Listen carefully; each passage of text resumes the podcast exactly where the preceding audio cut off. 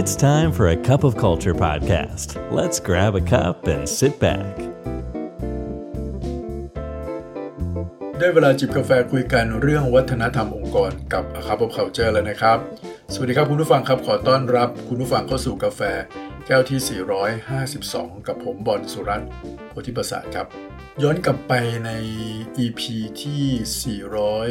446 เนี่ยนะครับ ผมชวนคุณผู้ฟังคุยเรื่องเกี่ยวกับ คนทั้ง 5 เผ่าในองค์กร แล้วก็พบว่ามีหลาย ๆ คนสนใจ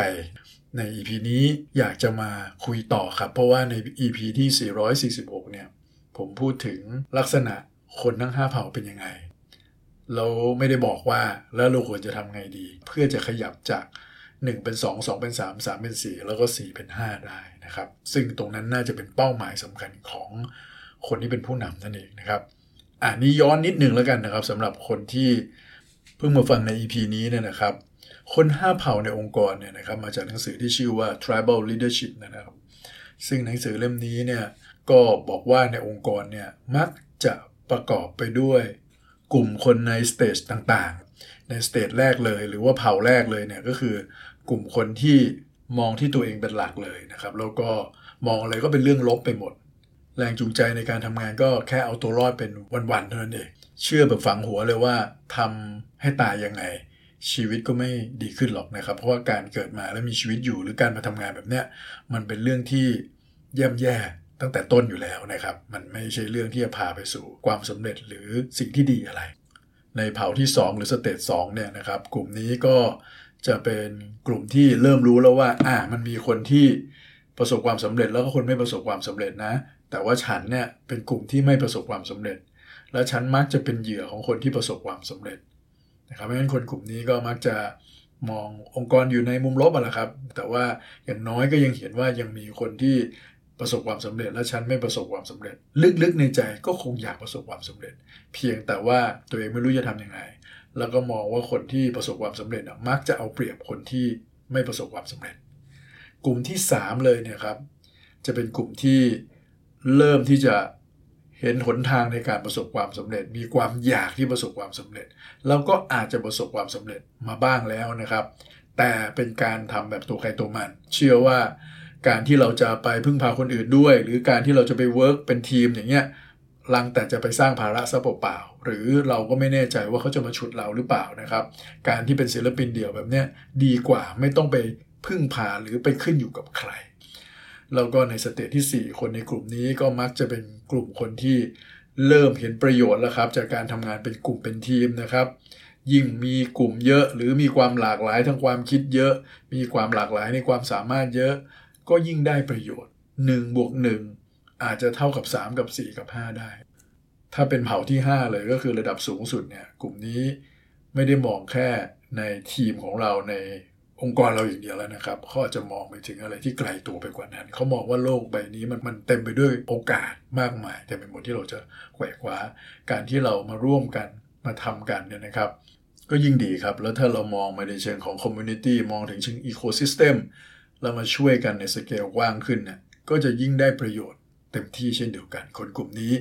มักจะเเชื่อมโยงสิ่งที่ตัวเองทำเข้ากับ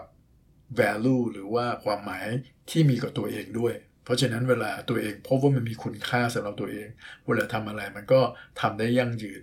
แล้วก็มีความสุขด้วย ครับและนี่ก็คือทั้ง 5 กลุ่มนะครับ แต่ถ้าสมมุติว่าทีมของเราเองเนี่ยไม่ได้อยู่ในระดับ 4 ระดับ5เนี่ยเราจะทำยังไงดีล่ะครับ อย่างที่เรียนนะครับว่าในแต่ละกลุ่ม แต่ละองค์กรก็คงจะมีสัดส่วนที่แตกต่างกันนั่นเองนะครับอันนี้เรามาดูว่าถ้าสมมุติว่าทีมเราเนี่ยมีคนกลุ่มที่ 1 อยู่เนี่ยนะครับ แน่นอนครับกลุ่มที่1เนี่ยไม่น่าจะเป็นคนส่วนใหญ่ในทีมของท่านอยู่แล้วนะครับ น่าจะเป็นคนส่วนน้อยแล้วก็อาจจะน้อยมากด้วย ประเด็นก็คือว่าถ้าสมมุติว่าคนส่วนน้อยและน้อยมากเหล่านี้ดันเป็นคนสำคัญ หรือคนที่มีบทบาทสำคัญในทีมนะโอ้อย่างนี้ก็จะเกิดความลำบากขึ้นแล้ว เพราะฉะนั้นหน้าที่ของเราเราก็จะต้องขยับเขาขึ้นครับ จาก 1 ไป2เนี่ยนะครับ สิ่งที่เราทำได้ก็คือว่าการที่เราต้อง engage เขาในระดับบุคคลแล้วครับ อย่างที่บอกครับคนกลุ่มนี้น่าจะมีไม่เยอะนะครับ เพราะฉะนั้นเราก็อาจจะพอที่จะสามารถที่จะเข้าถึงเป็นระดับบุคคลได้นะครับ แล้วก็อาจจะช่วยเขาเปลี่ยนมุมมองที่มองอะไรก็เป็นเรื่องลบ เป็นเรื่องที่สิ้นหวังไปซะทั้งหมดเนี่ยนะครับ ให้เขามองว่าจริง ๆ แล้วมันอาจจะไม่ใช่ขนาดนั้นก็ได้นะ การที่เราพูดคุยกับเขาก็คงไม่ไปพูดตรงๆขนาดนั้นก็ได้นะครับ แต่ว่าเราอาจจะใช้วิธี การไปฟังไปเข้าอกเข้าใจเขานะครับ เราอาจจะต้องยอมรับด้วยว่าตัวเราเองเองก็มีจุดอ่อนมีปัญหามีอะไรหลายอย่าง เช่นเดียวกันพูดง่าย ๆ ก็ต้องเข้าไปเป็นเพื่อนเขาไปเป็นพี่เขามากกว่านะครับ ที่จะช่วยพาให้เขาเห็นมุมมองของโลกใบนี้ในอีกมุมมองหนึ่งนะครับ แต่ถ้าบังเอิญเราลองวิธีการหลาย ๆ อย่างแล้วนะครับแล้วไม่ประสบความสำเร็จเนี่ย ตราบใดที่เขาเองเนี่ยยังไม่ได้สร้างปัญหาสมมุติงานที่เขาทำเป็นงานที่ค่อนข้างที่จะทำคนเดียวได้เลยนะครับ เป็นศิลปินเดียวได้เลย อันนั้นก็โอเคครับเราก็ปล่อยเขาไปก็ได้นะครับ ก็เราก็คาดหวังเท่าที่เราจำเป็นต้องคาดหวังเท่านั้นก็พอ แต่ถ้างานของเขาเนี่ยเป็นงานที่ต้องเกี่ยวข้องกับคนอื่นนะครับ ต้องอาศัยความคิดแง่บวกในการทำงาน ต้องอาศัยความคิดสร้างสารรค์หรืออินโนเวชันต่างๆ ในการทำงาน ผมคิดว่าเขาก็อาจจะไม่เหมาะกับงานนั้น อะอันนี้เรามาดูในเผ่าที่ 2 บ้างนะครับ เผ่าที่ 2 เนี่ยดีกว่าเผ่าที่ 1 มานิดหนึ่งเพราะว่าเห็นว่ามันมีคนที่สำเร็จและคนไม่สำเร็จ ฉันเป็นคนที่ไม่สำเร็จ และฉันเป็นเหยื่อมากกว่าเพราะฉะนั้นเราก็อาจจะต้องเปลี่ยนมุมมองเช่นเดียวกันผมว่าวิธีการจะคล้ายๆ กัน เพราะว่าคนกลุ่มนี้ก็จะมีโลกส่วนตัว แล้วก็จะไม่ค่อยยุ่งกับใคร หรือจะยุ่งเป็นกลุ่มเล็ก ๆ กับคน 2 คนอะไรอย่างนั้นเองนะครับ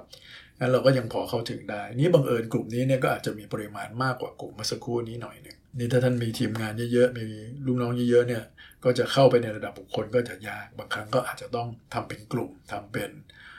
ภาพใหญ่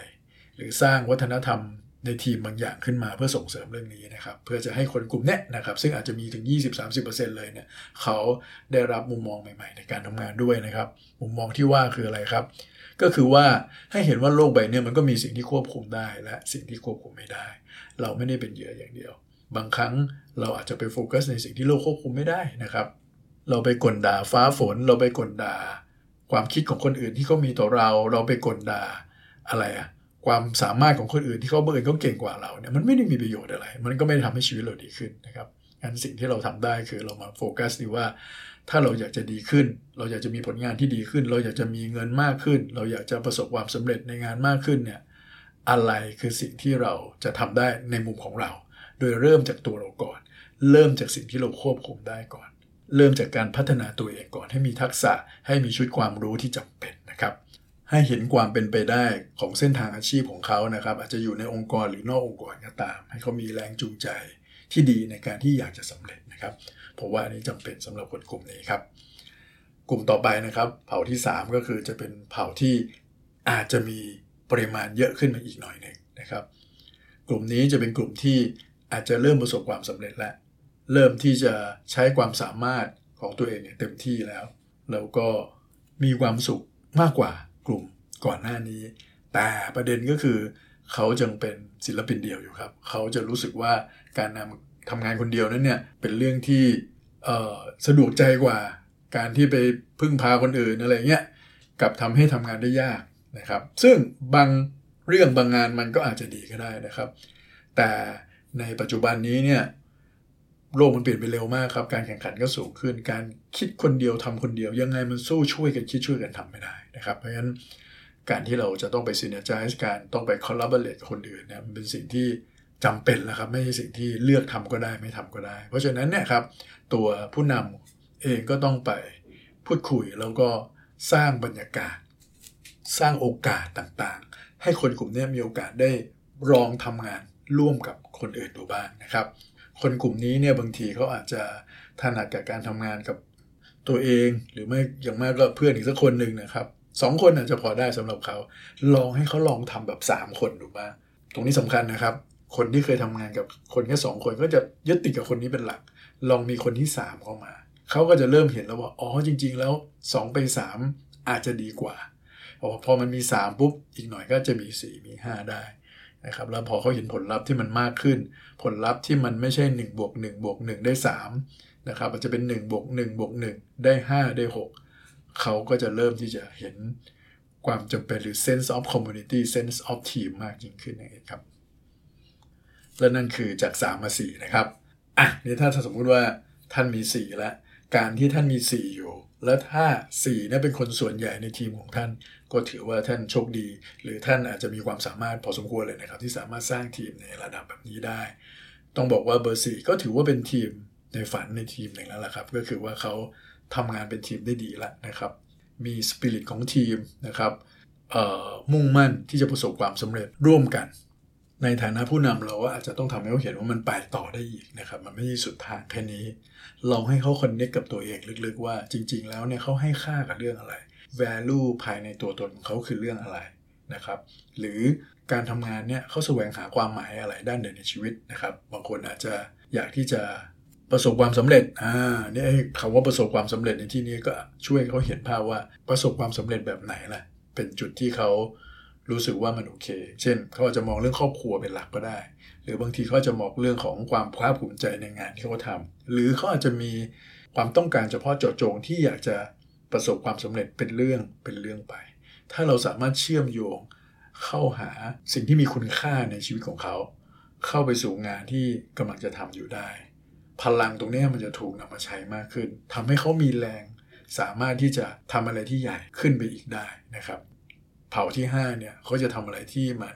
ไปถึงเขาเรียก higher purpose ได้นะครับ จะไม่ใช่แค่การทำงานให้ไปถึงเป้าหมายของแผนกเป้าหมายขององค์กร แต่เพียงอย่างเดียว แต่เขาอาจจะพา